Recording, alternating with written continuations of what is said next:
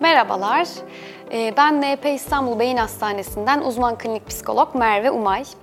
Bugün sizlerle psikolojik testler ve psikolojik ölçekler konulu e, konuşmayı yapacağız. E, çünkü son dönemlerde bu konuda çok fazla soru aslında geliyor bizlere de. Bu ölçekler ve testler neye göre isteniyor, neye göre bunlara biz uzmanlar olarak ihtiyaç duyuyoruz ya da sizler e, ihtiyaç hissediyorsunuz. Bu konuları biraz daha ayrıntılandırmış olacağız. İlk olarak psikolojik ölçek ve test nedir? Biraz belki bunları kökeninden başlayalım.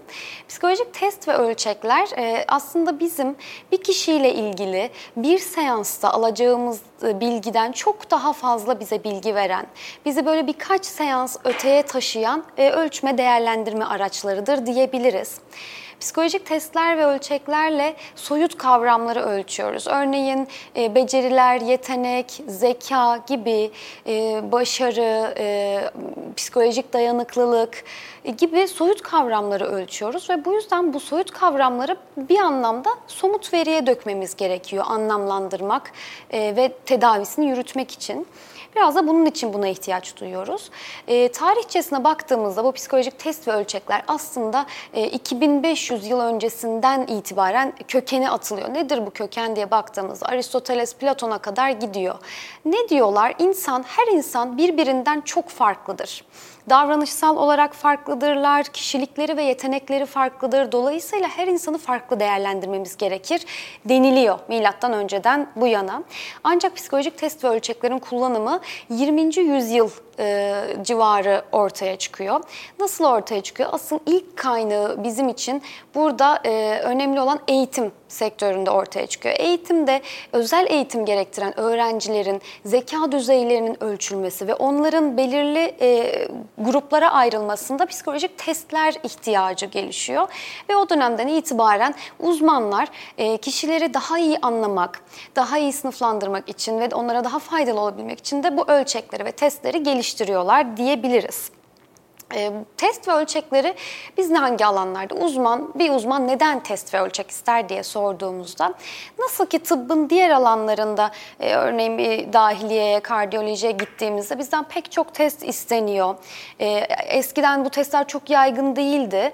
E, daha farklı kriterler vardı ama şimdi bizden hep test isteniyor. Aynı şekilde psikiyatri e, alanında da ya da psikoloji biliminde de artık testlere ihtiyaç duyuyoruz. Çünkü testler bize çok daha e, net bilgi veriyor.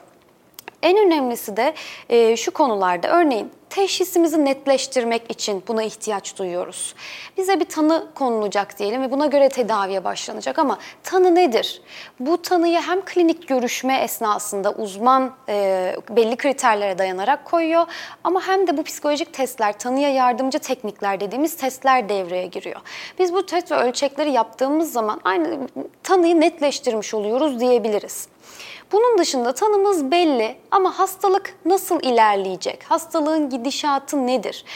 Bunun için de test ve ölçekler yapılıyor. Hatta çoğunlukla bunun için ölçeğe başvuruyoruz. Ölçek dediğimiz e, daha çok e, soru cevap ve kişinin kendi doldurduğu ölçekler, self report dediğimiz ölçek tarzları. Örneğin Beck depresyon envanteri dediğimiz kişinin depresyon düzeyini ölçebildiği ve bizim de haftalık olarak takip ettiğimiz bir envanter diyebiliriz. Ya da Beck anksiyete envanteri var. Bunun gibi çeşitli alanlarda biz bunları haftalık olarak da kullanabiliriz ya da e, seans düzeyinde de kullanılabilir. E, uzmanla birlikte işbirliğinde karar verilen aralıklarda bu ölçekleri hastalığın gidişatını takip etmek için kullanıyoruz. Örneğin hastalık nasıl başladı, şiddeti neydi onu belirliyoruz. Sonra aralarda nasıldı ve son olarak da bir ölçüm yapıp tedavinin sonunda neredeydik, nereye geldik? Bunu objektif bir şekilde görmeye çalışıyoruz. Çünkü bir yanda psikoloji bilimi çok da soyut e, ve daha subjektif denebilir. Herkes kendi gözleminde bir şeylere karar veriyor denilebilir. Ama bu testler bizim çok daha bilimsel ilerleyerek yol almamızı sağlıyorlar. Aynı zamanda bu testler bilimsel araştırmalarda da kullanılıyor. Kişiye uygulanan tedavinin e, fayda düzeyi nedir? Kişi nereden nereye geldi? Bunu bilimsel olarak sunmak için de bu testleri kullanıyoruz. Onun dışında e, hastalık ilgili çeşitli ilaçlar kullanılıyor tedavide. Bu ilaçlar kişiye ne düzeyde etki etti? Bunların takibinde de testler kullanılıyor. Örneğin nöropsikolojik testler dediğimiz bir batarya var ve bu nöropsikolojik testlerde kişinin bilişsel düzeyi, dikkati, görsel e, uzamsal zeka olarak bizim tarif ettiğimiz beceriler, örneğin bellek, sözel bellek süreçleri, görsel bellek süreçleri ne düzeyde biz bunu netleştirmiş oluyoruz nöropsikolojik testlerde. Nörolojik tanıya yardımcı oluyor aynı zamanda bu. Ve gidişat sırasında tedavideki kullanılan ilaçların bilişsel düzeye etkisi nedir? Ya da hastalığın bilişsel düzeye etkisi nedir? Tedaviyle bu bilişsel düzey nasıl bir ilerleme e, gösterdi? Bunu da nöropsikolojik testlerle ortaya koyuyoruz. Onun dışında kişinin kendini tanıması da çok büyük bir e, etmen psikolojik testlerde. Kişi kendini tanımalı diyoruz her zaman için. Ee, ancak e, nasıl tanımalı? Burada objektif olarak nasıl yol almalı? Tabii ki çeşitli kitaplar var. Kitapları okuyarak belli bir noktaya geliniyor. Ancak bir uzman eşliğinde, psikoterapi sürecinde ya da sonrasında da bu testler ve ölçekleri kullanabiliyoruz baktığımızda öncelikle nasıl karar verdiğimize kişi geliyor. Bu kişiyle görüşmeyi yapıyoruz.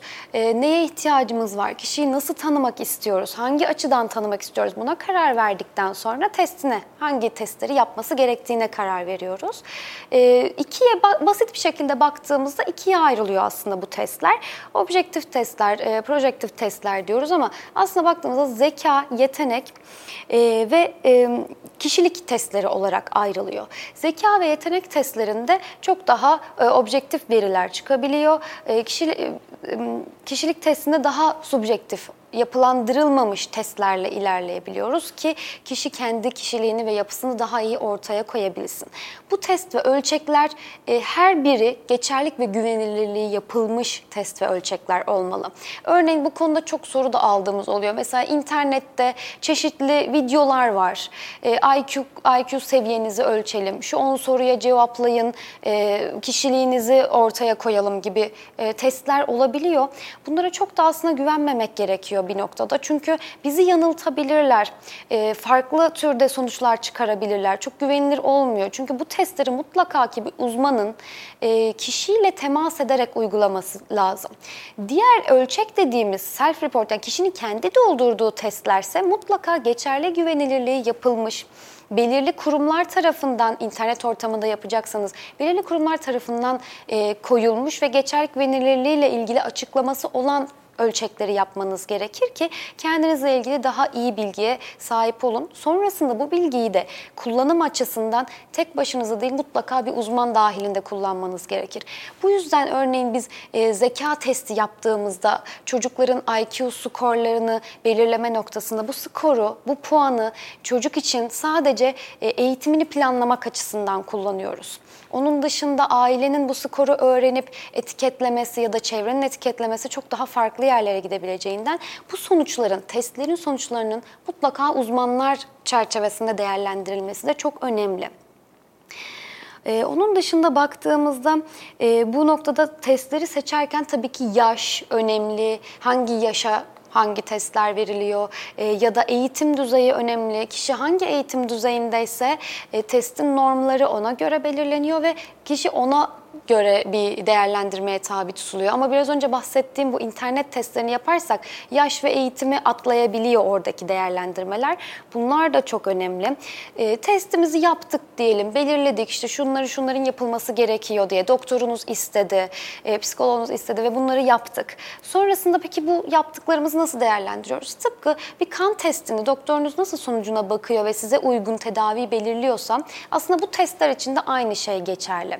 Yani bir MR, kan testi, EEG gibi tetkiklerin sonucunu nasıl kullanıyoruz bilimde?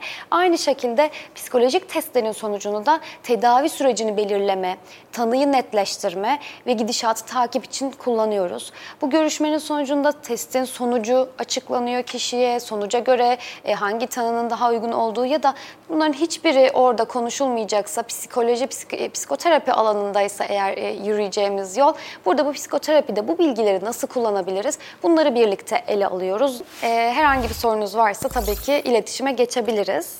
Teşekkür ediyorum hepinize.